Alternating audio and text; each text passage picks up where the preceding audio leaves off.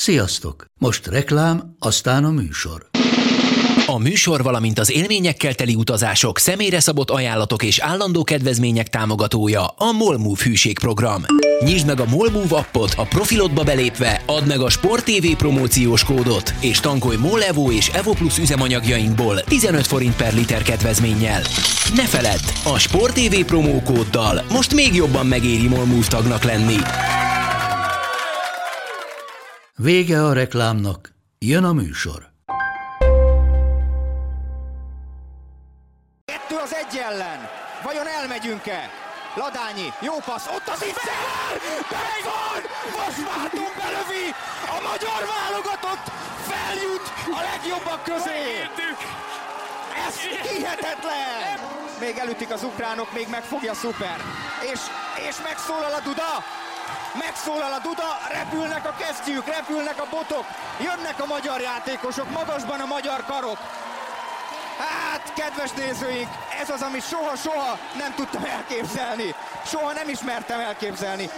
1982 körül voltam először havas esőben, jégkorong mérkőzésen a kis stadionban, ott a Betonpricsen. Aztán egy évvel később egy fantasztikus hangulatú feljutás a C csoportból a B-be de hát tudtuk, hogy oda meg pofozógépnek megyünk. Úgy is lett. Aztán jött a politika, egy csomó utódállam és kilátástalan évek, és a 2002-es Dánok elleni döntő az is egy kilátástalan csata volt. Ez hihetetlen, és most mégis, mégis, mégis, mégis igaz. Tisztelettel köszöntjük ismételten a Sport TV Facebook oldalának követőit, és hát az a nagy örömért minket, hogy a Sporttelevízió főszerkesztője, és a mi szaporói hősünk Máté Pál csatlakozott most hozzánk. Üdvözlünk, Pali! Hát én is köszöntök mindenkit, és köszönöm a megtisztelő szavakat rögtön az elején. Azt gondolná az ember, hogy ha nincsen annyi élő sportközvetítés a világban, akkor alig van dolga egy sporttévés főszerkesztőnek, de én mondjuk pont tudom, hogy igazából sokkal több a, a munkátok most, mint egy átlagos tavaszon, amikor ilyenkor normális mederben zajlanak a meccsek, történnek az események, és minden úgy történik, ahogy az, ahogy az előre meg volt tervezve egy évvel korábban, és most mindent újra kellett írni. Úgyhogy most megkérdezném, hogy mit csinálsz a rád szabad szabad idővel, de inkább azt kérdezem, hogy milyen feladatok voltak az elmúlt időszakban. Szerintem ez magától értetődő, amit mondasz, mert képzelje el bárki, hogyha egy cukrászdában a nyár közepén kifogy a fagylalt és ott állnak az emberek, és akkor valamit csinálni kell hirtelen, hogy meg is fagyjon, ehető is legyen, meg édes is eléggé, meg ha kell, akkor savanyú is, szóval az a nem normális állapot, hogyha, hogyha nincs műsor a tévében, és ezen igyekszünk enyhíteni, igyekszünk rajta segíteni. Én például nagyon büszke vagyok erre a, hát borzasztó egyébként, ez teljesen nézhetetlen ez a, ez a home darts, de, de, de találtunk egy élő eseményt, ami 32 napon keresztül folyamatosan van, és hát persze kínunkban röhögünk, amikor bekapcsoljuk este, és már megértettük, hogy miért kellett kilépni Angliának az Európai Unióból, mert még wifi-juk sincs otthon. Teljesen rendben van.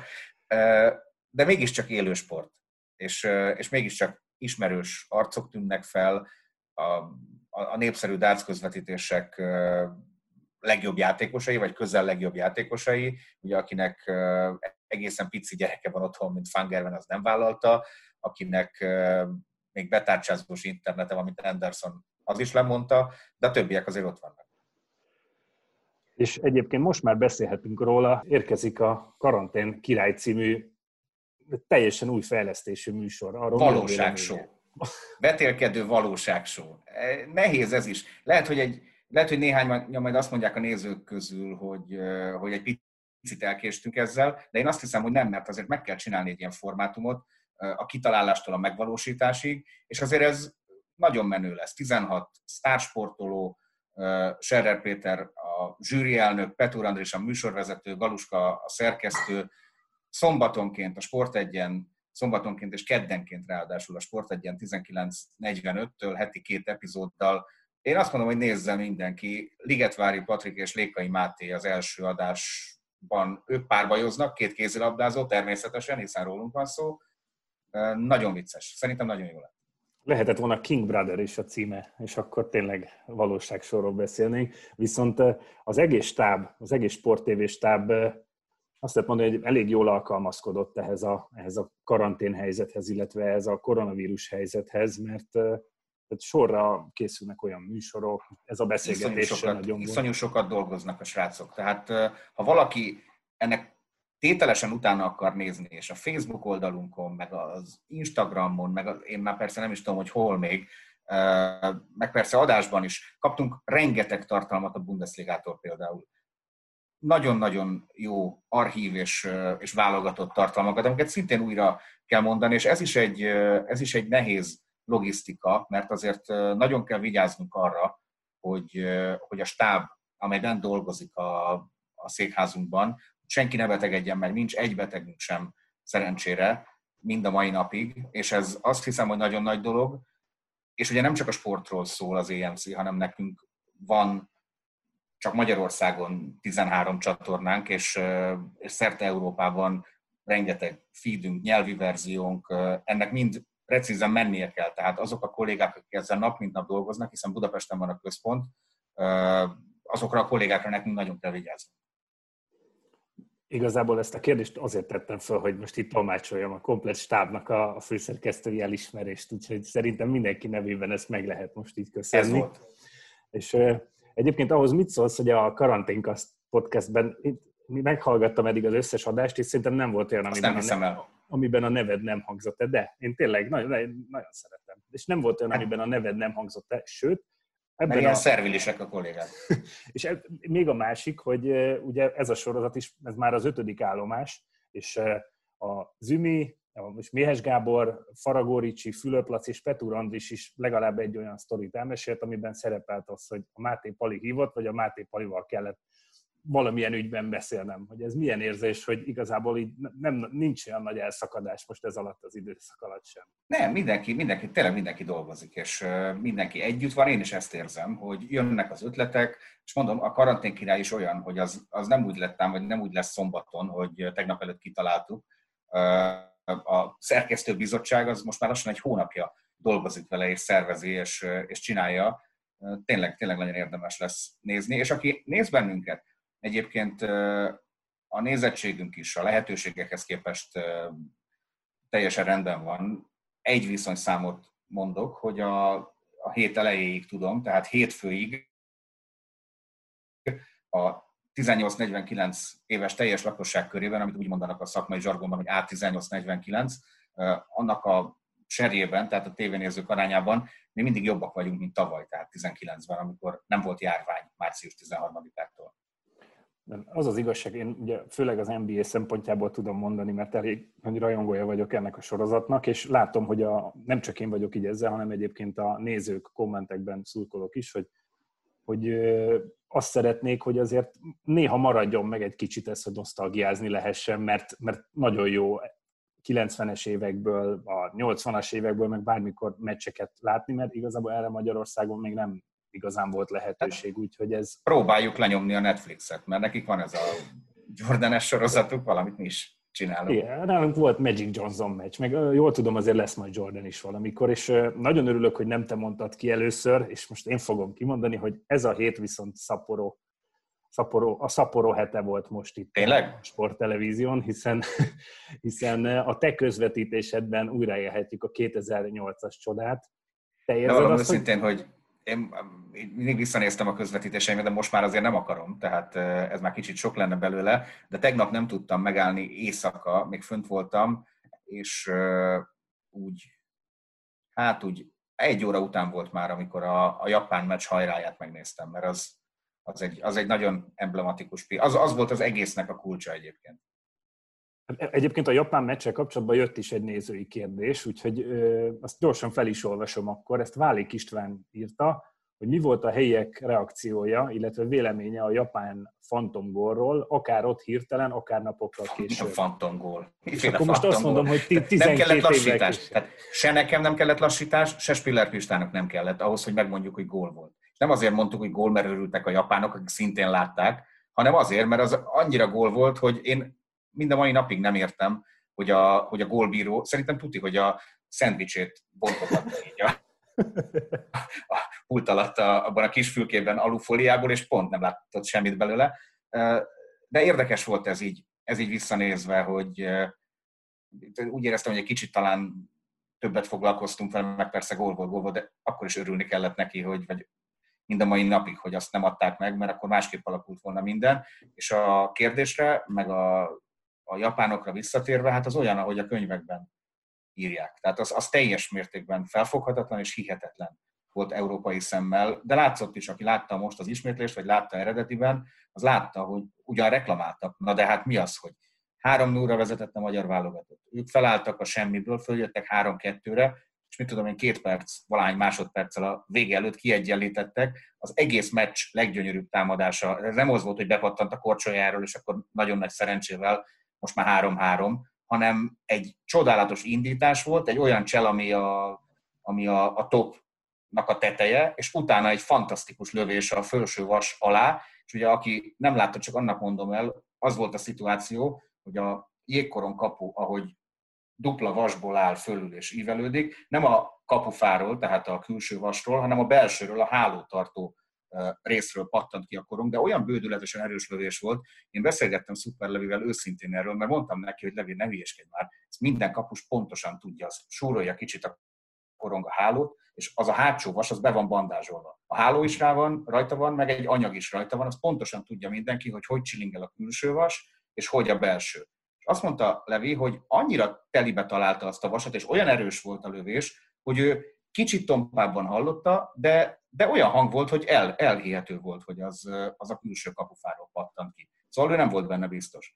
De hát mindenki más biztos volt a bírókon kívül, a japánok meg elképesztően fegyelmezettek voltak. Én komolyan mondom, hogy ilyen fontos meccsen ilyet még életemben nem láttam, és ugye Mark Mahon, a, a nem japán szövetségi kapitányuk is élen járt ebben, tehát ha osztottak volna ezért fair play díjat, akkor én nem lepődtem volna meg, mert hát bizony utána meg, megmaradt a stúdió, és közvetítettük Ancsi Jani, úgy jött vissza, hogy azt mondta, hogy ő biztos megverte volna a bírót a, a japánok helyében. Nem, nem vicceltem csak, de látszott, hogy komolyan mondtam.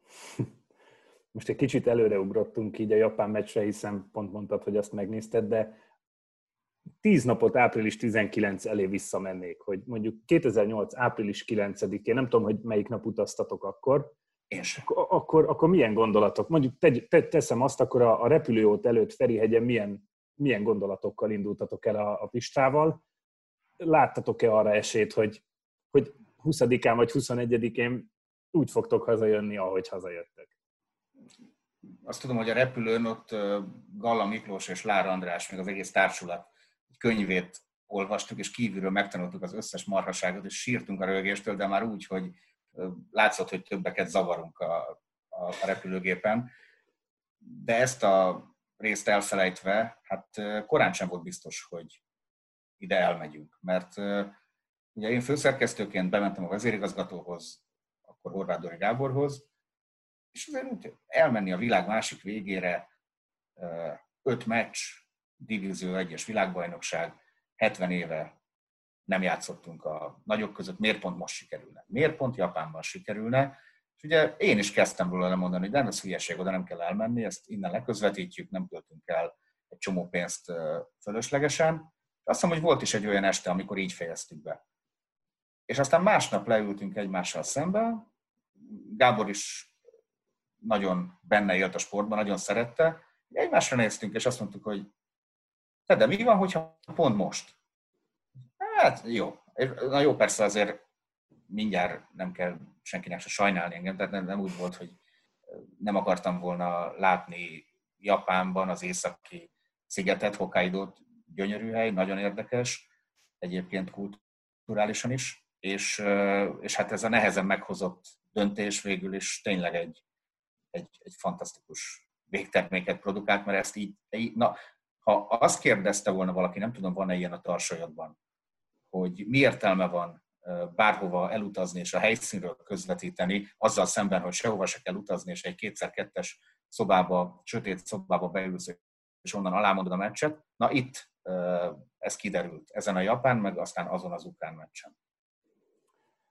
Ez a kérdés így konkrétan nem lett megírva nekünk, viszont Szepesi Dávid, akinek ismételten köszönjük, hogy küldött nekünk nagyon sok kérdést, neki volt egy olyan kérdés, és ez elég hosszú, és ez csak Szaporóra vonatkozik. Az egyik az, hogy milyen volt átélni Szaporót élőben, de mondjuk ez már valamilyen szinten mégis kapcsolódik ehhez. Hihetetlen. Egyébként a, a, mindenkinek ajánlom, aki a magyar konyhát szereti, mert kiváló fogyókúra például Japánban. Tehát én utoljára, tehát intenzíven, azt hiszem, hogy 9 vagy 10 kilóval könnyebb voltam, mikor hazajöttem, ahhoz képest, hogy elmentem.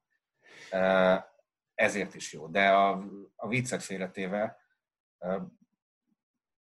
elképesztően más világ. Tehát azt nem lehet leírni, hogy az emberek tényleg kora reggeltől késő estig, erre van az a magyar mondás, hogy valóban, hogy látástól vakulásig dolgoznak, de aztán ez ilyen, ilyen bulis fajta nép, szóval nem fekszenek le, hanem úgy tízkor, fél tizenegykor kezdődik az utcai élet, és a belvárosban laktunk, hajnal kettőkor még olyan dugók vannak, hogy nem lehet átmenni az úton. A zebrán sem, meg a lámpánál sem, mert egymás mögött állnak hat sávban az autók.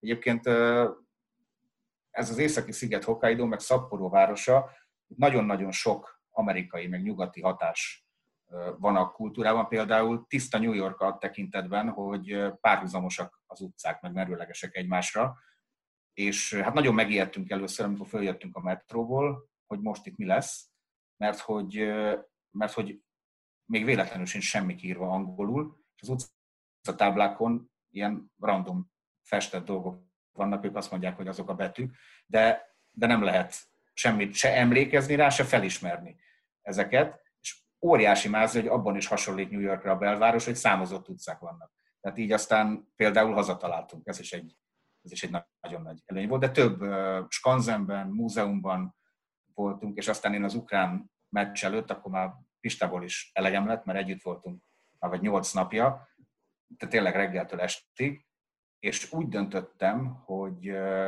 nekem ilyen meditációszerűségre van szükségem az ukrán meccs előtt, és fölültem reggel 8-kor, ottani reggel 8-kor egy vonatra, 110 km volt azt hiszem, és elmentem a tengerpartra. Ott sétálgattam, napoztam, jobb idő volt egyébként, mint Szaporóban, és én ott éreztem, hogy nyerni fogunk.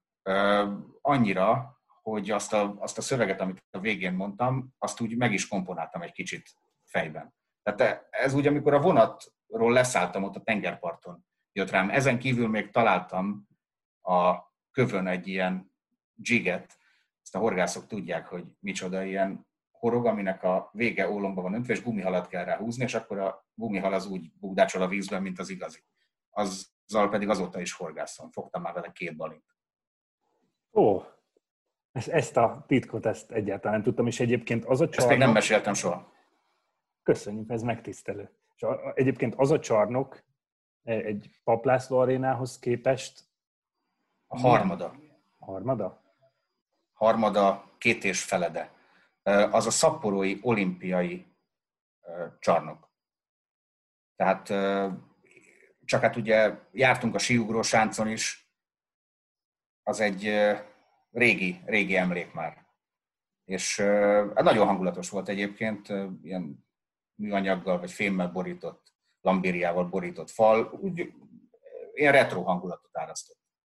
Az volt, hogy nagyon sok magyar szurkoló volt, és igazából félig meddig olyan volt, mintha egy hazai, hazai rendezésű VB lett volna. Nagyon kevés szurkoló volt, Japán is, vagy nem volt nagyon sok japán szurkoló. A japánok után mi voltunk a legtöbben, mármint magyar szurkolók, de az egy, hát azért messze van meg, ez nagyon drága út. Szóval az a, az a kemény magnak a legkeményebb magja. Én úgy emlékszem, hogy egy ilyen 30-40 magyar szurkoló volt, de voltak például ott élő és ott tanuló egyetemisták, akik meghívtak bennünket egy autentikus vacsorára, ahol nem széken ültünk, hanem ott japán, nem török, hanem japán ülésben, és ettünk mindenfélét így evőpálcikában már, már meg lehetett enni, mert a javarésze ilyen tengeri herkentyű volt, azt meg én nehezebben bírom.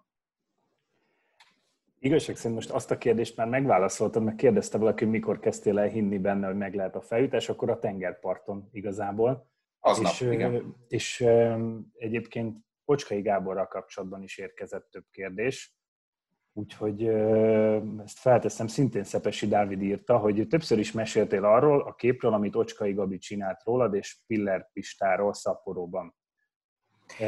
Barátok voltatok a csapat tagjaival, és ez a kérdés, hogy barátok voltatok a csapat tagjaival, és hogy mesélnél egy kicsit Gáborról, hogy milyen ember volt. Ez mindig, ez...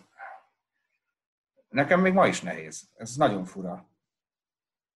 Hát az eleve ugye nem mindennapi, hogy van két kommentátor, megtörténik ez a csoda, mert hogy ma már így hívjuk, de tényleg az volt akkor. Akkor még nem volt másik, még nem volt Krakó, és nem voltunk kétszer a, legjobbak között. Tehát ez a 70 év, és semmi.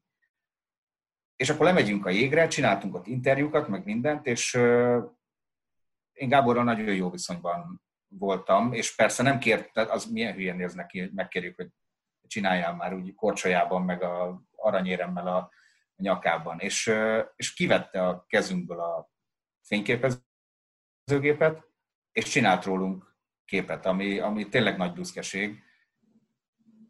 Egy elképesztően uh, szerény, mégis nagyon céltudatos, nagyon akaratos, a, a, a céljaiért mindent megtevő, és egy ilyen őrült megszállottsággal élő és küzdő uh, srác volt. És én bevallom őszintén, hogy még azt sem mondom, hogy megfoghatatlan vagy megmagyarázhatatlan rossz érzés, de mindig rossz érzést tölt el, amikor, amikor Fehérvárra hoki meccsre megyek azóta, hogy az ő neve van ott fönt. És nem is szeretek. Akkor egy picit így visszatérnék a magára a válogatottra, illetve egy a magyar jégkorong sportra. A, ez a 2008-as milyen hatással volt ez a, ez a siker akkor a hokira? Most azt mondtad, hogy 70 évig nem történt úgymond semmi előtt, vagy ilyen szintű nagy siker nem történt, de hogy az egy olyan szintlépés volt, ami, ami azóta is, azóta is, tehát ennek köszönhető az, hogy a, hogy a magyar jégkorong válogatott ennyire népszerű, és a jégkorong események ilyen népszerűek lettek Magyarországon? Szerintem elhittük, hogy lehet akkor. És azóta meg úgy vagyunk vele, hogy, hogy miért ne lehetne, hogyha egyszer lehetett, és aztán miért ne lehetne még többször, hogyha már kétszer lehetett. Hisznek benne a srácok. Nagyon fura is egyben ez a kapcsolatuk a, a közönséggel, mert ugye nem lehet mindig jól játszani. Itt már, itt már a 83-as Budapesti világbajnokság is, ahol a B csoportba jutottunk a C-ből. Szóval a jégkorongozókat régóta nagyon szeretik a, a szurkolók, főleg a törzszurkolók, és van ebből egy ilyen, egy ilyen jó 10-15 ezeres mag, akik a szlogenek között is ott van, tényleg elmennek bárhová, és hogyha úgy játszik a válogatott, hogy a meccseiknek a 90%-án, hogy mindent megtesz azért, hogy a vége siker legyen, akkor ez a kapcsolat ez így épül, és, és nem, nem, nem erodálódik. Aztán persze volt néhány, hogy is mondjam csak, volt néhány nehéz pillanat azóta már, amikor nem érezték úgy a szurkolók, hogy, hogy mindent megtett a csapat, volt se sikerült ütni, nem úgy ment a játék, és akkor volt egy-két ilyen drámai pillanat, amikor, amikor nem volt himnuszéneklés a meccs végén, mert az vereségnél is szokott lenni. De hát ez olyan, mint mondjuk egy házasság, tehát nem, nem nem, a, épül, erősödik, szeretik a fiúkat, és, és volt egy időszak, amikor a Jégkorong Szövetség valahogy nagyon elkapta ezt a, a népszerűsítésnek a, a természetes folyamatát. Tehát itt nem arról volt szó, hogy várták azt, hogy a sült galamb jöjjön, meg a feljutás, meg a győzelmek, hanem szépen fokozatosan olyan meccseket szerveztek, kanadai válogatottak ellen, aztán finnek, aztán svédek, aztán oroszok. Tehát végülis a magyar válogatott mindenkivel játszott akkor, amikor még nem kellett volna, amikor még nem predestinálták erre az eredményei, és hát az is egy felejthetetlen Kanada elleni mérkőzés volt, és most mindegy is, hogy milyen az a kanadai válogatott éppen, mert abban a juharleveles mezben voltak, tehát a kanadai válogatott Fehérváron, ahol összedőlt majdnem a csarnok, 6-5 volt a vége, hogyha, hogyha jól emlékszem. És az előbb volt még egy olyan része a kérdésnek, amire nem válaszoltam, hogy, hogy barátok voltunk-e. Spiller Pista, aki közelebb van a hokihoz, meg a jégkorongozókhoz, hiszen ő maga is alacsonyabb, alacsonyabb szinten játszott, védett, az ő nevében nem tudok beszélni, de, de Ocskai Gabi volt a legjobb barátom, és én büszke vagyok rá, hogy, hogy Kangyal Balást vagy Szuper Leventét vagy Szélig Viktort a barátomnak nevezhetem, és remélem, hogy ha most itt lennének, akkor nem cáfolnának meg. Ha most a, sporttelevíziós vezetőt kérdezem, nem, nem a jégkoron kommentátort. Amikor a Sport TV először megvásárolta azokat a jogokat, aminek köszönhetően jégkoron világbajnokságot közvetíthetett a Sport TV, és akkor még Sport egy Magyarországon. Lehetett azt, tehát a legmerészebb álmaidban az benne volt, Lehetett. hogy 2009-ben... Lehetett. Te, Ezt te... számoltuk és sejtettük. Ugye akkor még Kercsó Árpád volt a szövetségi kapitány 2001-ben, amikor nem jutottunk föl, még nem jutottunk sehova, csak egy franciaországi most Divízió 1A, B csoport, Divízió 1, mindig kicsit átnevezik, szóval a második vonalban megvertük 3-1-re a házigazda franciákat. Na onnan, tehát az egész sorozatot tekintve szaporó volt a csoda, egy meccset tekintve, mármint egy tétmeccset tekintve, azt a franciák elleni győzelmet tartják a csoda alapjának 2001-ből. És aztán ugye elkezdett arra is komoly gondot fordítani a Magyar Szövetség, meg anyagiakat is, hogy egyre többet rendeztünk. 2002-ben, 2004-ben egyre több hazai világesemény volt, és, és akkor ezek a srácok szerintem feltöltöttek a, a közönség szeretetével, mert egész más úgy játszani, hogy, hogy 82 részeg német vagy angol rázza a tülköt, vagy dudál, az angolok azok borzasztóak. Tehát ilyen nagymamák és nagypapák nagyon aranyosak. Mindenhova elmennek az angol válogatott, és milyen jó lett már az angol válogatott is egyébként azóta, akkor, akkoriban még mindig megvertük őket. És ilyen monoton, egy hangon két órán keresztül végig énekelnek. A német szurkolók azok meg ezek a hát ilyen kisebb városokból származó szurkolók, bőrgatyába, ilyen felvarrókkal, mint a, mint a rockerek, kalap, bőr, cuccok, és egyszerre van a bőrgatya a két zsebébe, két korsósör, meg a két kezükbe, hogy nehogy elfogjon, amíg a meccs végig meg ki se akarnak menni, mert látni akarják a meccset. Szóval ilyen a kinti hangulat, és aztán megismerte a jégkorong világ a magyar hangulatot, a full telt ház minden hazai meccsen, de nagyon sok néző akkor is, amikor, akkor is, amikor nem a magyar válogatott játszik. Ez az igazi rajongás a jégkorong iránt, ami, a, ami, ami egyébként nagyon érdekes. Tehát megvan a csarnokokban, a jégcsarnokokban, akár még a tízezeres BS-ben is, és aztán az ott úgy elfogy a, a tévé előtt már nincs. Tehát a nézettség számban a jégkorong soha nem dönt rekordokat Magyarországon. De akkor is a, a világ legjobb szurkolótábora, ugye, hogy hivatalosan a magyar jégkorong szurkolókat nevezik, akkor is joggal, joggal kapták ezt. Óriási hangulatot teremtenek, és 2009 az egy másik kávéház volt? Úgy, úgy szervezésileg, mint, mint szakmailag oda menni közvetíteni? Hát nem mentem, mert Engyel Pista ment, de ja, 2009-nél tartunk még csak? 2009. Akkor az még, az még Svájc, ugye? A Igen, ott, ott még te voltál. Nem, nem hát ott én, én voltam. Persze, hogy másik kávéház. Hát az, az, az olyan, mint amikor a, a hat éves kisgyerek beszabadul a cukrászdába, vagy nem is tudom, hogy, hogy milyen hasonlatot mondjak. Egy csoda volt, és hát ugye úgy kezdődött, ahogy játszottunk egy olyan meccset a szlovákokkal, ami másodpercek hiány a, a szlovák jégkorong legsötétebb időszakává vált. Tehát ők annyira tartottak így az első meccsen a magyar válogatottól, tudták azt, hogy ők leszálló ágban vannak már inkább, azóta is, azóta is tart ez. És hát majdnem megfogtuk őket, 4-3-ra nyertek csak. Az egy nagyon nagy teljesítmény volt. Hát aztán ott már ugye a rendes kanadai válogatottal találkoztunk például szegény Benkant és Válla Bántai is egy ütközésnél. Jó, hogy már itt az előbb volt egy kis kavar azzal kapcsolatban, hogy melyik VB-n voltál te közvetíteni, mert, ja, most... mert, mert nagyon sokan kérdezték azt, hogy hiányzik-e a közvetítés. És ezért örülök, hogy ez, ez az előző beszélgetés így lezajlott. Konkrétan e... KHL Pisti, azaz Kovács István is erre kíváncsi, és azt kérdezi, hogy nem érzel-e késztetést néha arra, hogy beugorj egy-két VB meccsre? Hogy teljes nem érzek késztetést, hogy beugorjak egy-két VB meccsre, ez könnyű válasz, mert ki lenne már olyan gyökér, hogy beugorjon egy-két VB meccsre, akkor, amikor egész szezonban nem ő dolgozik, és a, a, azokat a meccseket, ami néha unalmas, néha nyűg, de meg kell csinálni, azokat nem ő csinálja. Hogy hiányzik-e, erre sem tudok, persze néha hiányzik, de, de nem lehet rá úgy válaszolni, hogy hiányzik, és hú, de jó lenne mennék holnap, mert az nem úgy van. Tehát, tehát én most nem tudnék például NHL-t közvetíteni jövő hétfőn. Az egy, az, azt, mint, azt egy nyáron át kéne tanulni, hogy mi volt azóta mondjuk 2012 óta nem közvetítek, hanem, a, hanem az irodában ülök, és az administratív munkának a, vagy a munkának az administratív részét végzem inkább. Tehát annak rendesen, rendesen utána kéne nézni. Azért is tudtam ezt könnyen elengedni, mert amikor éreztem, hogy erre felé tolódik el a munkám, hát ez nagyon könnyű volt belátni, hogy felké- rendes felkészülés nélkül ezt úgy nem lehet, hogy, hogy hatig az irodába, és akkor héttől már közvetítesz valamit, és akkor lesz olyan, olyan lesz, amilyen. Szóval így, így nem, hogy nem tudnám rendesen, így nem.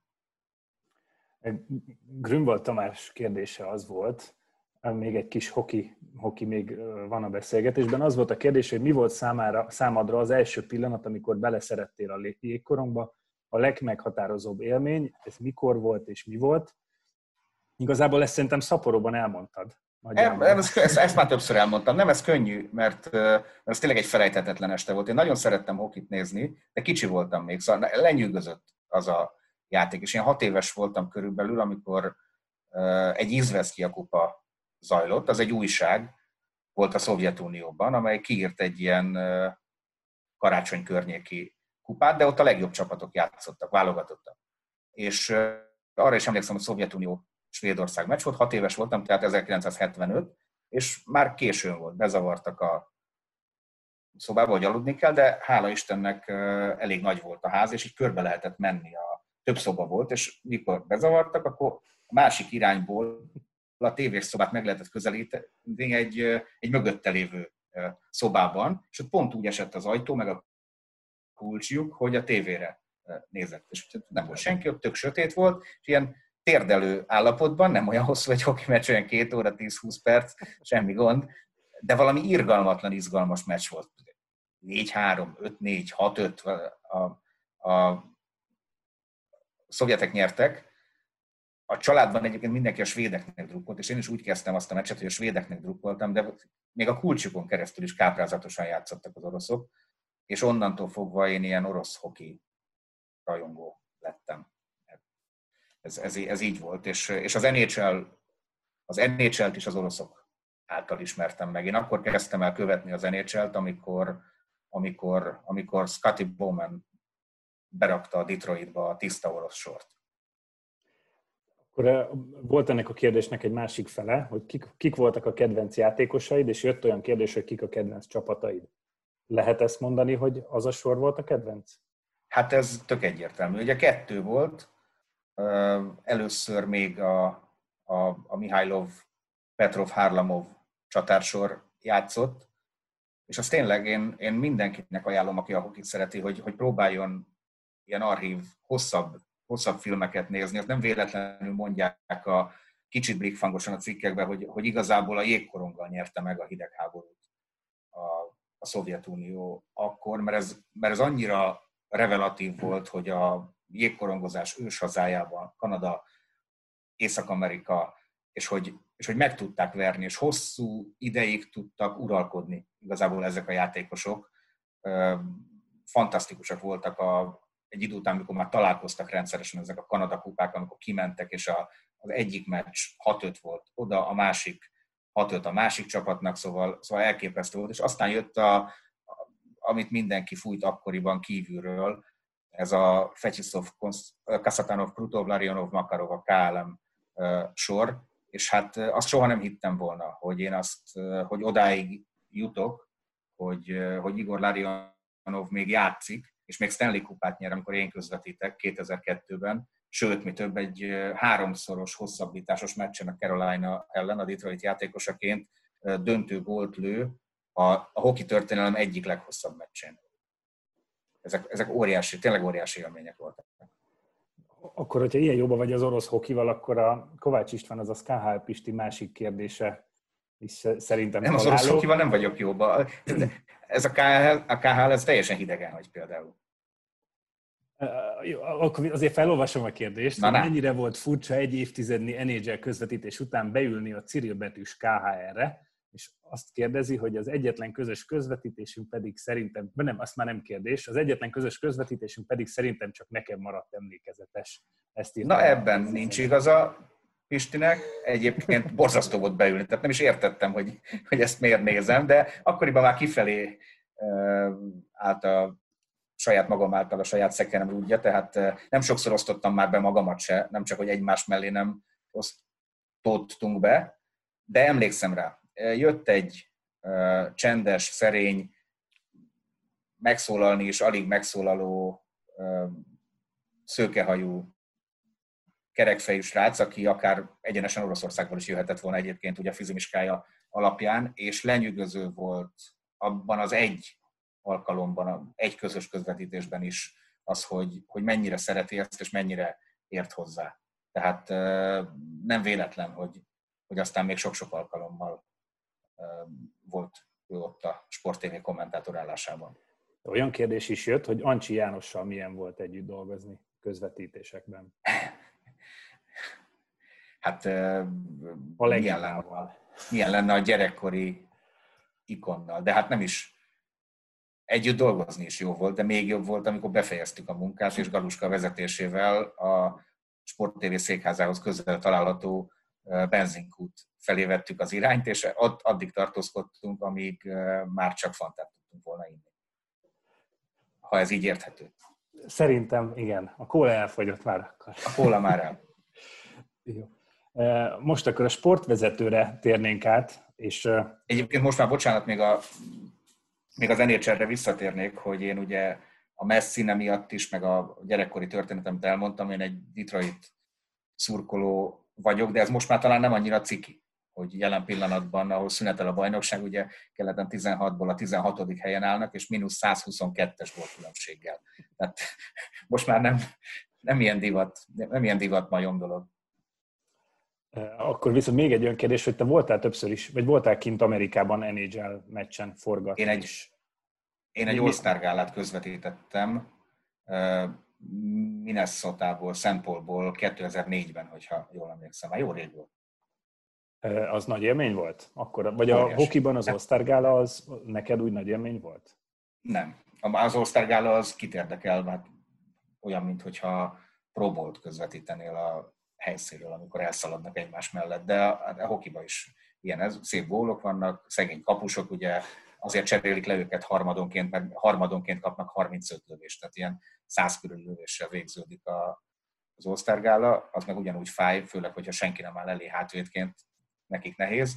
Na de hát ott Chris Pronger, meg Pavel Daciuk, meg, tehát úgy, hogy, hogy ott sétálunk, és nem is tudtam megállni, hogy az akkori kedvenc játékosomtól ne kérjek egy autogramot, Pavel Daciuktól pedig a akkreditációra rá volt írva, hogy még véletlenül se kérjél autogramot, akkor se, hogyha kelet-európai újságíró vagy, mert, mert az ugye Amerikában a fair play az első. Tehát ha én abban a sorban vagyok, ahol Daciuk közvetlenül elmegy, a szurkolók meg mondjuk egy üregfalal elválasztva 5 méterrel arrébb látják, hogy én kérhetek, meg is kért egy ilyen engem meg egy két és fél méteres ilyen bodyguard kért meg, hogyha nagyon jó, most már van egy autogramom, de hogyha még egyet próbálok szerezni, akkor villámgyorsan kint találom magam. De hát még ennél is nagyobb élmény volt aztán a kommentátorállásban, fönt a tetején a 20 ezres csarnoknak, ott mellettünk lévő kommentátorálás volt, azt hiszem, hogy az espn de lehet, hogy az abc mit tudom én. Scotty Bowman volt a legendás edző, akinek nem azért van kevesebb újja, mint gyűrűje, mert amúgy fűrész telepen is dolgozott, hanem, hanem tényleg mindent megnyert, és mindenkivel, amit csak lehet. És ott ő volt a szakkommentátor mellettünk. Hát és az, amikor így összeölelkeztünk egy-egy kávés pohárral a kezünkből, és készült egy fénykép erről, utána már nem volt érdemes kérni semmilyen autogramot, mert ennél azt hiszem, hogy egy magyar jégkoron kommentátornak nem nagyon van följebb. De akkor NBA meccsen is voltatok. Láttad LeBron James-t és Kevin Garnettet. Az nagy élmény Egy volt? olyan meccs volt, igen. Az akkor Minnesota, a Timberwolves Cleveland? Igen. Ugye az volt? Igen. Akkor volt újonc a LeBron James. Igen, igen. Hát egy ilyen, egy ilyen kosármesre sikerült bemennünk, a legfelső sorban ültünk, és én például a harmadik negyedben a halára untam magam. Uh, a, Néztem, szívem, a szívem fáj ilyenkor, de De valami olyan egy-két elfogadom. font De nem viccelek. Viszont a, a sportvezetőre egy kicsit akkor áttérnék. Ha azt mondom neked, hogy 20 év, akkor mi jut eszedbe? Hát az szép, szép kerekszám. Október másodikán lesz majd a csatorna indulásának, akkor még egy sportegy volt a 20 éves évfordulója. Én aznap szálltam le a repülőről, manapság azokat is lehet látni, bár hogy miért közvetít bárki 20 évvel ezelőtti sportlövészetet, azt nem nagyon tudom megérteni, de e, szóval az olimpiáról jöttem haza, és még e, azt hiszem, hogy még két hét volt, tehát én, én október végén csatlakoztam aztán a csapathoz. 20, 20 szép év. Mert természetesen a, a sportvezetőhöz is jött kérdés, méghozzá az, hogy miben nehéz, illetve miben felemelő egy sporttévét vezetni. Ez az első kérdés. Hát miben nehéz? Nem tudom. Hát minden, minden munkának megvan a szépsége és meg a nehézsége is. Itt is csomó olyan tár- sikertelen tárgyalás, kudarccal végződő ötlet, kísérlet, akár amikor az nhl elveszítettük 17 év után, vagy a, vagy a spanyol bajnokságot 18 után, de hát sokkal-sokkal több szép és pozitív emlék van ebből a 20 évből, vagy igazából szinte csak olyan van, mert, mert mindig, az élet mindig megy tovább, mindig ki kell találni valami újat, és, és szerencsére annyira jó csapattal dolgozhatom együtt, hogy, hogy az mindig valahogy sikerült is. Jöttek az új ötletek, jöttek az új lehetőségek, a, a valóra váltott helyzetek, úgymond, azért mégiscsak lehet, hogy furcsa ezt mondani, mondjuk az NFL az talán egyértelmű, mert az a semmiből lett valami. Mégiscsak könnyebb úgy, mert a spanyol fociról tudtuk, hogy nem lesz vele baj, mondjuk ott sokat nem kellett hozzátenni, azt nem kellett a konyhában főzni, az már egy kész finom étel volt. De a, az NFL-t is, a, a szabályokat se ismerte az emberek legnagyobb része, és, és Faragó Ricsi, meg, meg Galuska, meg aztán az egész szakkommentátor csapat rengeteget tettek. Azért meg hát persze én is, ugye, mert az első Super Bowl-nál én voltam a műsorvezető. És Mihes Gábor a kommentátor. Úgy van. Ezt uh, szerintem mindketten el akarnánk felejteni. Tehát azt biztos nem nézném vissza, hogyha újra leadnánk, de szerintem nincs már meg, meg mint hogyha egyszer sütöttünk volna azon a szalagon, szalonnát zümivel. Na mindegy, de aztán ugye hát beállt a helyes irányra ez is. Tehát rögtön éreztük, hogy nem nekünk való, és, és, és irányba állítottuk a dolgot. És az NFL eljutott oda, hogy, hogy hétfő reggel, mint régen egy tévéműsor, nagyobb társaságokban beszédtéma, hogy a 22.30-kor vasárnap kezdődött meccsen mi történt pontosan. És most már azt veszük észre, hogy az embereknek egy olyan tized része érti a szabályokat, és várja a meccseket. És hát ugyanilyen két tök hülyeségnek tűnő dolog a póker és a, a darts. Ki gondolta volna, hogy el... Tehát az a legjobb érzés, amikor a semmiből képződik valami. Valami, valami egész nagy. Ugye a, a póker az egyetlen olyan termékünk, amiből végül is magát a terméket is, meg a főszereplőket is átvették az országos kereskedelmi tévék. Tehát az, akkor, az olyan átütő siker volt, hogy a maga idejében úgy a 2010-es évek kezdete környékén, vagy 2008-2009, igen. Szóval ott nem csak az történt, hogy a játéktermekből kidobálták a nyerőgépeket, és mindenhova székeket, meg asztalokat vettek, és a játékterem egy részét pókerszobává alakították, hanem ebből, ebből az RTL Klub meg a TV2 csinált különböző formátumokat, különböző műsorokat. Hát és a darts is, az is egy látszólag egy hülyeség, és akkor ebből jön a százezres nézettség. Tehát van, van végül is mire így visszaemlékezni, meg büszkének lenni. Azt el tudod mondani, hogy hogyan történik ez, amikor mondjuk a dárcot még kb. senki sem ismerte Magyarországon. Akkor ki volt ez, aki oda ment hozzád, és azt mondta, hogy hát Pali, mi lenne, ha megvennénk a Premier, vagy a darts világbajnokságot, a PDC darts VB-t? Ez, ez, ezt, ezt lehetett látni. Tehát ez a nemzetközi trendekből már látszott a nézettségi számokból, meg a helyi hype-ból és a helyi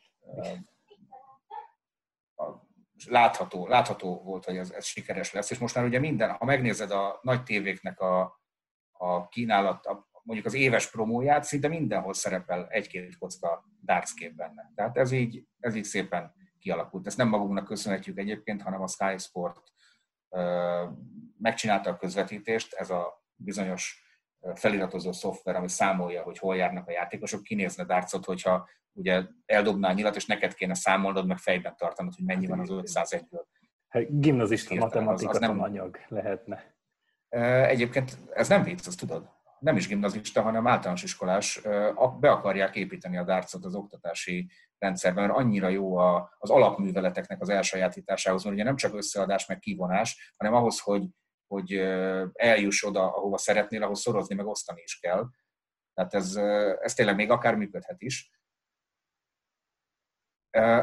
Én azt hiszem, ja, meg hát ugye a, a Matchroom elég nagyhatalmú tulajdonosa Barry Hearn, aki azt mondta a dátszosoknak, mert ugye ők is régen csöndbe játszottak, így komolyan vették magukat. Tehát hiába itt 200 kiló, meg úgy ki, ahogy nem sportolónak, de azért úgy gondolták, hogy ők sportolók, és síri csend, mint a teniszben, silent please. Én mondta, hogy ebből nem lesz pénz, gyerekek. Tehát viccesen néztek ki, mondhatni röhelyesen, viszont ide hozunk mögétek egy ilyen tízezres hodályt, ott hullarészeg emberek lesznek jelmezbe beöltözve, mindegyik vedeli a sört, a végén örüljetek, hogyha nem dobálnak meg benneteket, de ezt valahogy ki kell kapcsolnatok fejben. És egyébként ez egy, ez egy óriási dolog volt, hogy erre igent mondtak a legjobb játékosok, így jött létre a PDC, és, és hát látjuk, hogy mi lett belőle. Tehát ez, ez így működik. Ami az lett belőle, hogy a Fülöp Lacinak felmutatják a táblát kint Angliában egy, egy Meg az, hogy engem nem azért hívnak fel novemberben, hogy szeretnének egy jegyet Madridba, ez lenne a karácsonyi ajándék, hanem azért, hogy tudok egy jegyet szerezni a karácsony és szilveszter közé, mert ott pont lenne idő elutazni Londonba. E, na, ha valaki ezt mondja nekem 2005-6-7-ben, akkor az biztosan nem hiszem el. Viszont most az előbb a 20 évről már beszéltünk, hogy mi a legnagyobb változás. Tehát ha most mondanod kellene egy dolgot, ami sporttévés piacon a 2000 októberre, és most jó, még, még nincs... Hát nem most könnyű, most, hogy nincs sport. jó, akkor ne a mostanihoz, hanem remélhetőleg majd a, a normális kerékvágásba visszaesett 2020 októberi állapotok között. Mi az a, a legnagyobb különbség? Ami... Hát a legnagyobb különbség az az, hogy 10 darab sportcsatorna van jelen pillanatban Magyarországon, de talán már azt is mondhatom, hogyha a UPC Vodafone kínálatát nézem, hogy 11, mert most már Arena 4 is van, szóval 11 sportcsatorna van. Hát ez a nagy változás ahhoz képest, amikor elkezdtük, és elindult a Sport 1, tel minőségi tartalmakkal, és nagyon nehezen tudtuk azt eldönteni, hogy mit ne adjunk. Tehát nem azután ez, hogy mit adjunk, hanem hogy Juventus Róma legyen, vagy Barcelona Valencia és ott álltunk, hogy most mi legyen, mert ugye ott az angol bajnokság, a spanyol, az olasz és a német is. A német viszonylag egyszerű volt, mert 15-30-kor, bár az is a, összeért a délután négyes angol meccsel, tehát nem az, hogy melyik újunkba harapjuk, hanem melyik tizet, vagy melyik maradjon meg, és melyik másik kilencet harapjuk le. Tehát amíg egy csatornánk volt, ez, ez hamar egy ilyen nagyon komoly szakmai problémává vált, ja, és jöttek a magyar bajnoki meccsek, tehát elképzelhetetlen bőség volt azokban az években, amikor, amikor mi úgymond egyeduralkodók voltunk a piacon. Most egy kicsit visszamennék még pár évet az életedben, és e, azt el kell mondanom, hogy nekem gyerekkoromban két kötelező programom volt a televízióban, ami fix volt minden héten, a, a sportvarázs, amit föl kellett vennem hétköznap, és a hétvégi Duna TV Sport, a Máté Pálékkal például és nagyon örülök neki, ez hogy... Valami, ez valami szociális otthonban volt? Nem, nem, nem, én, én, én, én, én, tehát én, én, engem akkor gyerekként nagyon eltalálta az a műsor, és én nagyon örülök neki, hogy jött ilyen kérdés, mert én azt, azt mindig tudtam, hogy ott, azt hiszem, ugye egy óra volt a... a hát mondtam is, hogy írjál egy ilyet egyébként. a, a, volt az, az az egy óra azt hiszem egy óra volt a beszélgetés, és utána egy, egy élő közvetítés, ami vagy vízilabda volt, vagy kosárlabda, vagy kézilabda. Én jól emlékszem, hogy ez, ez a program ez Ö, így, így volt, volt ilyen felállás is élő közvetítéssel. Mi, mi volt a címe eleve, mert a sportvarást ezt jól mondtad, de Duna Sport? nem. Az a, az a szerkesztőség neve volt, úgy, mint a Telesport. Mert, mert egyébként most az a vicces, hogy az előbb beírtam a Google-ba, hogy megkeressem, és nem találtam. Sportképek, sportképek volt. De, de a, És ö, eredetileg ez egy két órás magazinműsor volt. Aztán persze már volt valóban olyan időszak, amikor élő közvetítések is kapcsolódtak hozzá, és akkor, akkor rövidült ez a, ez a magazin. de emlékszem, Máté Pál, Ágai. Kis András, Uni György, Mezei Dániel, tehát ez így megvolt. Úgy van, a rádióból mentünk, és azért vittek minket, mert a, a, a magyar TV piac az úgy alakult át, hogy az állami televízió létezett, és 93 végén jött létre a Duna TV. És aztán csak 97, amikor az országos kereskedelmi tévék létrejöttek, vagy, vagy elindultak, tehát ott volt egy nagy ugrás, meg ott volt az a rengeteg fiatal, aki, aki megérkezett a szakmába, meg lehetett mást is látni már az állami tévén kívül. A Duna TV-t azt meg hát ilyen aranyos amatőrök csinálták, mint mi. Szerettek volna valamit, de eleinte nagyjából fogalmunk se volt, hogy hol vagyunk. Hát mi is kívülről láttunk tévét, meg a, és akkor még általában olyat, aminek ilyen csipketerítő volt a tetején, porcelán szarvas. Én, én szerettem és néztem, és ezek szerint Szepesi Dávid is, mert ezzel kapcsolatban írta ezt a kérdést, hogy milyen volt Anna Duna TV dolgozni, és hogy volt-e átjárás az akkori Telesport és a Duna TV-s brigád között, de szerintem ezt most elmondtad, hogy az két Hát úgy volt, úgy volt átjárás, az persze, átjárás úgy volt, amikor 99-ben mindnyájunkat hívtak, hogy menjünk át. De cserébe nem maradjunk a Duna TV-nél. Tehát egyszeri átjárás volt. Akkor még. Még egy Duna TV-s kérdésem van, ami Szepesi Dávid egyébként nem Gyuri bácsi unokája, aki operatőr volt nálunk? a következő kérdés után szerettem volna ezt mondani neked, hogy Galuska most árulta el, el nekem, hogy ő Szepesi György unokájáról van szó. Na hát csak azért, mert hogy operatőr volt nálunk. Akkor ti ismétek is egymást személyesen. Régen találkoztunk, de így van. És Gyuri bácsiról mondanál pár szót. Most ő nem kérdezett róla, de hogy ti dolgoztatok együtt a rádiónál is. Hát az fantasztikus. tévénél. A rádiónál is, és aztán a, a Sport TV-nél is. Az, az leírhatatlan. Tehát az olyan, minthogyha te elmennél most meghívnának valahova, nem tudom, hogy hova kéne ahhoz menni, Los Angelesbe, vagy Las Vegasba, vagy Chicagóba, de hogyha Jordannel pattogtathatnál ott a betonon. Tehát azt, azt komolyan mondom, hogy azt így képzeld el. Tehát amikor a rádióban, én 91-ben kezdtem el dolgozni a rádióban, és akkor még Gyuri bácsinak szobája volt ott, és minden, szinte egy héten háromszor bejárt. Körülnézett, mindenkit hátba veregetett, dolgozott is egyébként, különböző anyagokat adott a, az esti sportvilágba, és, és jött szembe a, a Mister rádió. Tehát a, az nagyobb hatású ember szerintem Amerikában sem volt, meg Németországban sem a rádiózásra arányaiban.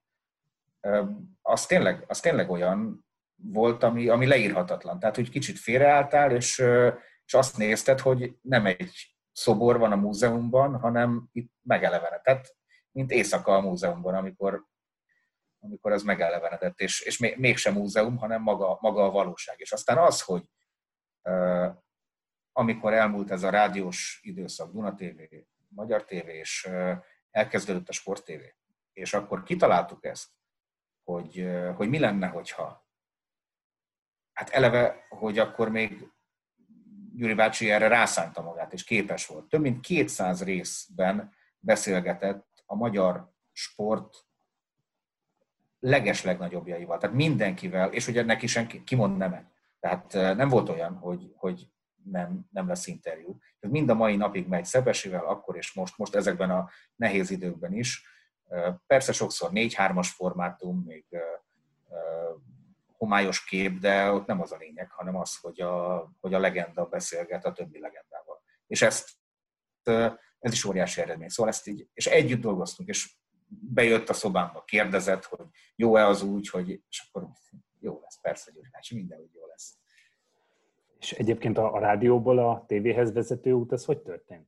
Most az előbb, előbb már így mondtad, Hát hogy úgy a- kívülről láttatok tévét. A, de hát a, ugye hirtelen indult egy tévé, és akkor kellett egy pár ember, akinek legalább már mikrofon volt a kezében. És az, hogy áll mögöttünk egy kamerás ember is, az újdonság volt, de hát igyekeztünk fesztelenül viselkedni, hogyha voltak ilyen szegény sorsú gyerekek, mint te, akik ezen nőttek fel, hát Istenem, bocsánat, Majd jóvá teszed valahogy. nem majd jó. Viszont klasszikus interjú azért készült tőled, és azt hiszem mindenféleképpen fel kell tennem egy kérdést, amit Tóth László írt. Már vártam.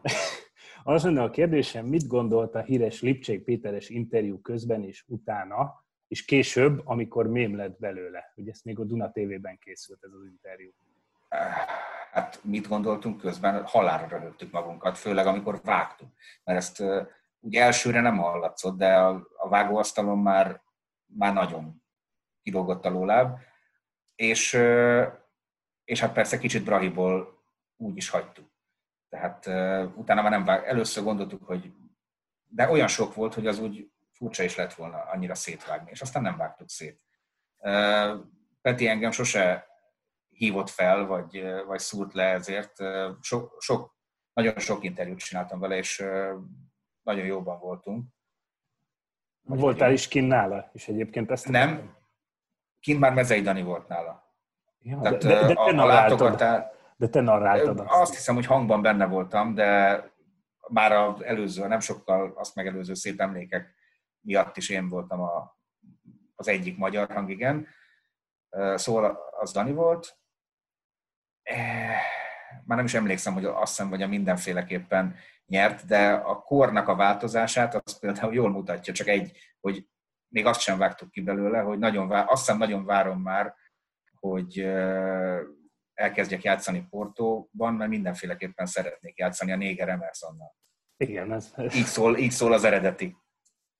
És, de most így én elkezdtem gondolkozni azon, hogy az az igazolás akkor, az, az, az nagyobb, tehát ekkora igazolás szerintem a magyar fociban azóta nem történt, hogy valakit egy ilyen szintű csapat igazoljon le. Felnőttként alap, igazából Hát és azt, azt tehát, hogy neki egyenes útja lett volna följebb, mármint Petinek, tehát egy borzasztó sérülés lett a vége, egy olyan térd sérülés, ahol szakadt szinte minden szalag. De a, remélem, hogy jól mondom, a, a legendás Bobby Robson volt az edző. Ő volt az edzője, igen. Most me- megnéztem a, a portói bejátszót, és igen. ő volt az ő edző, és elképesztően szépen nyilatkozott többször Petiről. Nagyon szerette, na, tehát nagyon jól is játszott Peti, az hihetetlen volt, ahogy ő hátulról magabiztosan megtartotta a labdát, szerelt, és aztán óriási sebességgel el tudott indulni a kapu felé, közben csinálni két-három nagyon jó cselt, adni nagyon jó passzokat, hát ebből bizony Barcelona lehetett volna, ha nincs az a sérülés. A Robson útját is nézzük. De egyébként az is csoda, hogy egy ilyen sérülés után ő azt hiszem 2010-ig volt a FB1-es labdarúgó a Fradiban. Tehát, hogy az, ugye, nekem a térdemmel volt már párszor probléma, azért így különösen felnézek arra, ha valaki, valaki ilyen sérülés után így vissza tud jönni. Hát ez két dolgot mutat. Az NB1 akkori színvonalát és Lipcsei Peti zsenialitását. Tehát azzal a sérüléssel igazából már nem nagyon lehetett volna sehol visszatérni. Viszont most egy másik sportágra kell váltanom, mert Monc Attila kérdez tőled valamit. Azt kérdezi, hogy mikor vered meg fallabdában. Hát most egy nagyon övön aluli kérdés, mert hogyha összeírnánk a teljes eredménylistát, akkor meggyőződésem, hogy torony magasan vezetek még. Tehát, hogyha mióta elkezdtünk játszani, az összes eredményt egymás mellé tennénk. Való igaz, hogy az utóbbi időben nagyon feljavult a játéka, de hát ez annak köszönhető, hogy egy nagyon szigorú diétát alkalmaz magán, amit már legalább 20 kilót fogyott, és én meg nem alkalmazok ilyet. És hát a fallabda egy nagyon mozgás igényes játék, és ez a 20 kiló, ez, ez meglátszik. Tehát nem ügyesebb lett, hanem soványabb, ezt tudom üzenni. Ez a Méhes Gábor diéta tulajdonképpen, ha, ha jól tudom. Azt Hát az is egy, az is egy nagyon érdekes, igen, a Méhes Gábor diéta, Zümi hihetetlen, tehát azt komolyan mondom, hogy az mindenféle sport és orvosi szaklapba kívánkozik, amilyen eredményeket ő elért, és hát itt egy személyes sztorit mondanék el, mert amikor Zümi 100 kiló lett, akkor az én párom Erika mondta neki, hogy ú, basszus Zümi, de jól nézel ki, mennyit fogytál. Én teljesen felháborodtam, hogy micsoda, én is pont 100 kiló vagyok, engem meg sosem dicsér meg. Hát, Attila még azt is kérdezi, hogy mikor vágatod le a körszakállad? Hát most növesztettem mellé többit, tehát miért vágatnám? Most, most már szakáll lett. Viszont, De nem tudom. Viszont két hobbit még mindenképpen ebben a beszélgetésben meg szeretnék említeni. Frodo és Samu.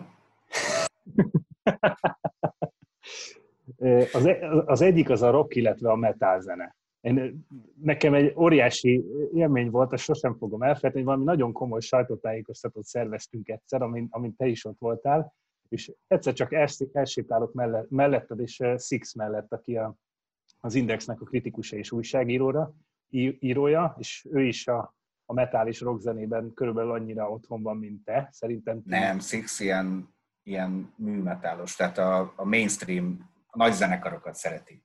Én meg, én meg elmélyültebb tudással rendelkezem a skandináv és a germán power metalról egy, tehát az a teljesen sokkoló élmény, hogy, hogy mindenki arról beszél, hogy így a jogok, úgy a jogok, és ti pedig, hogy de hát, de hát az, a, az a riff, az a, az a, a hát ez, mutatja, hogy mi a, ez mutatja, hogy mi a lényeg. Most, most elkezdhetnénk egy másik beszélgetést, ott több érdekes az dolgot tudnék mondani. És akkor most mondtad, de az Nem tudnák kérdezni. Valószínűleg nem, úgyhogy gyorsan az alapkérdéseket teszem, hogy neked, most az előbb már mondtad az északi zenekarokat, de hogy ki a, ki a kedvenced itthonról és külföldről? Gondolom akkor a... Hát ez nagyon nehéz. Amikor az ember már több mint hát 10, 13 lehettem, az Iron Maiden egyik első lemezét hallottam meg így véletlenül, a Killers című lemezt, és, és attól alakult ez ki, hogy hogy soha többet nem akarok más, de, hát, de tényleg azt nem, azt nem lehet úgy, hogy, hogy miért jó a, mit tudom én, a, miért jó a Hammerfall, vagy a Stratovarius, ezt most így ne, 30-at lehetne mondani, és én Magyarországon nagyon fiatal koromban egy ilyen komoly műbőrcsek és pokolgép rajongó voltam, és Kalapács Józsi rajongó, azokon a koncerteken, amikor együtt van az egész régi csapat, mind a mai napig ott vagyok, de emellett, emellett P-Mobil rajongó, és aztán ami abból lett, Mobilmánia, meg Tunyogi rockband, szóval az is, az, is, az is így rendben volt, de azért általában inkább, inkább európai hard rock, meg heavy metal zenét hallgatok. Terve volt véve, hogy idén nyáron mész fesztiválozni? Nem. Most látod, ezt például mondtam én, hogy nem menne a kérdezés, mert terve volt véve, hogy vacsorázolna még, ha ezt egyszer abba hagyjuk, vagy, vagy nem. Tehát... Mert, mert pontosan ezt, ezt akartam mondani, hogy én, én mindig, tehát amikor ti fogjátok magatokat, és, és, és elindultuk az irodából egy, egy, egy koncertre, akár a Dürer kertbe, vagy ahol Pesten rendeznek, vagy valami fesztiválra vidékre, hogy ez... Tehát téged gyakran felismernek egy ilyen, egy ilyen koncerten? Vagy egy az egy nagyon-nagyon, hogy is mondjam csak, ez egy nagyon, inkább a koncert látogat, tehát a mindennapi koncert. Az a jó időszak, amikor egy hónapban van olyan 5-6 koncert. És én úgy fejeztem be, hogy azt hiszem március, március 8-án vagy 9-én még egy olyan koncerten voltam Tatabányán, ahol, a, ahol az olasz együttest már nem engedték fellépni Szlovákiába. Tehát tudnék képeket mutogatni, mindenki ott pacsizott az olaszokkal a végén, senkit nem érdekelt már. Akkor még, akkor még nem is olyan túl érdekes vírus. Ez a Rhapsody of Fire nevű zenekar volt, egy olasz együttes, amely két részre szakadt, mind a kettő nagyon jó.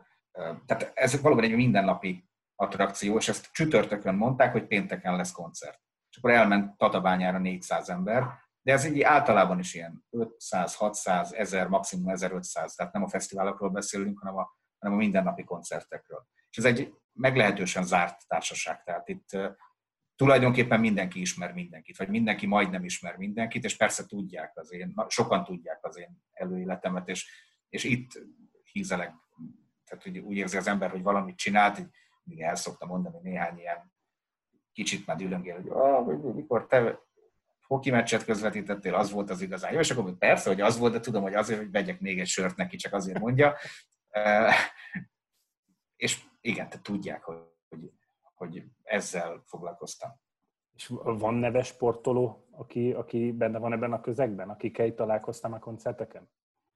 Ha árulhatsz ennek? Hát Kemenes Szabival például többször voltunk már együtt közben. Itt van a, nem tudom, nem tudom mennyire látszik ez a koncertnek a vége, tehát a, a koronavírus járvány. Olasz együttes. Komoly. Igen. Még egy, egy sokkal nyugodtabb hobbid is van, tehát így a szélsőségek embere vagy, ha, ha így nézzük, mert a másik az viszont a Fülöp Lacival megegyezően a, a horgászat. Azért kell, mert ha kitör egy ilyen járvány, akkor koncertre nem lehet menni, de horgászni még mindig lehet. Holnap is megyek. Hova? Van egy tanya, egy kis ház, egy Ráckevéhez közeli szigeten a Dunában, ahová csak csónakkal lehet bemenni. Na, az aztán szuper biztonságos. És egyébként melyik a, a kedvenc horgász területed, vagy horgász tereped, ahol, ahova jársz, ahova legtöbbször jár? Ez, ez ahol legtöbbször? A Solti Kisdunára járunk egy nagyobb gyerekkori társasággal. Éppen most is szervezünk egy ilyen koranyári túrát, mert hát tegnap óta vidéken már lehet randalírozni. Szóval Solti Kisduna az, ami ott a Soltról Dunaföldvárra átmenő hídnál van párhuzamos a Dunával egy, egy majdnem 8 kilométeres holták, gyönyörű szép hely. Ismerem, mert Báskiskú megyei vagyok. Sokszor Na, gyerekkoromban arra jártunk a Balatonra, úgyhogy ismerem azt a szakaszt. És neked van rekord, rekordfogásod, az onnan van, illetve mi, mi, mi volt a rekordfogásod? Hát én azért, hogy is mondjam, csak nem, tehát nem álltam át a, a zenében sem, és a horgász módszerekben sem a legmodernebb dolgokat nem használom, de azért fogtam nagyobb, mint 9 kilós pontyot, fogtam majdnem 4 kilós süllőt, tavaly nyáron fogtam egy 5,5 kilós harcsát, szóval ilyenek. Igazából az időnk lejárt, és nem is szeretnék több időt rabolni tőled, akkor jó horgászást kívánok, és még annyit, hogy az eddigi részeknél mindig volt egy elköszönésben elmondtuk, hogy, hogy az emberek nagyon figyeljenek oda az egészségükre, hiszen, hiszen most azért, bár most oldottak egy kicsit a, a dolgokon, azért mindenki tartsa a távolságot és az előírásokat tartsa be. Hogy ha megtennéd azt, hogy te is egy kicsit megerősítesz ebben a gondolatban, azt nagyon szépen megköszönném. Igen, tehát nem az a feladat most, hogy az igazából szerelemnek a énekesét idézzem, nem. Szóval most ez azért fontos, hogy most egy 50 napon túl, hogyha, hogyha mindjárt ilyen fegyelmezetten kibírtuk, és ilyen, ilyen kicsi a fertőzés szám Magyarországon. Én azt gondolom, hogy ha mielőbb vissza akarjuk kapni a régi életünket, már pedig szerintem így van, akkor még egy picit kell ezt kibírnunk, és fegyelmezetnek lennünk, és vagy hát éppen most kell amikor, amikor úgy érezzük, hogy már itt a jó idő, meg itt vannak a lazítások, most kell még egy kicsit figyelni. Szerintem egy, egy három-négy hét még, amit ki kell bírni, hogy, hogy maszkban legyünk, hogy az időkorlátokat a vásárlásnál betartsuk, és akkor menjünk, amikor lehetőségünk van rá, és hogy a, a kellő távolságot is betartsuk a tömegközlekedési eszközökön, meg a, meg a zsúfoltabb helyeken, piacokon is, és akkor, akkor hamarosan Hamarosan visszatér az élet a rendes kerékvágásába, és sportműsorokat is nézhet mindenki a fotelből, amikor a fárasztó erdei séta, vagy futás, vagy munka, vagy bármi után hazaér hamarosan UFC-t, Bundesligát. Én azért nagyon bizakodó vagyok, hogy ez már csak néhány nap. És elindul a karantén király is szombaton, illetve Tehát szombatonként és keddenként. Három órával ezelőtt, hogy szombatonként és keddenként 19.45-kor a sport egyen. Úgyhogy Pali, nagyon nagy megtiszteltetés volt veled beszélni, köszönöm szépen, hogy, hogy beszéltünk, és a nézőknek is köszönjük, hogy Rendben, holnap azt megkérdezem, megkérdezem majd, hogy mekkora halakat mondtam, és milyeneket. Jó. Köszönjük. ismételni. A műsor a Béton partnere.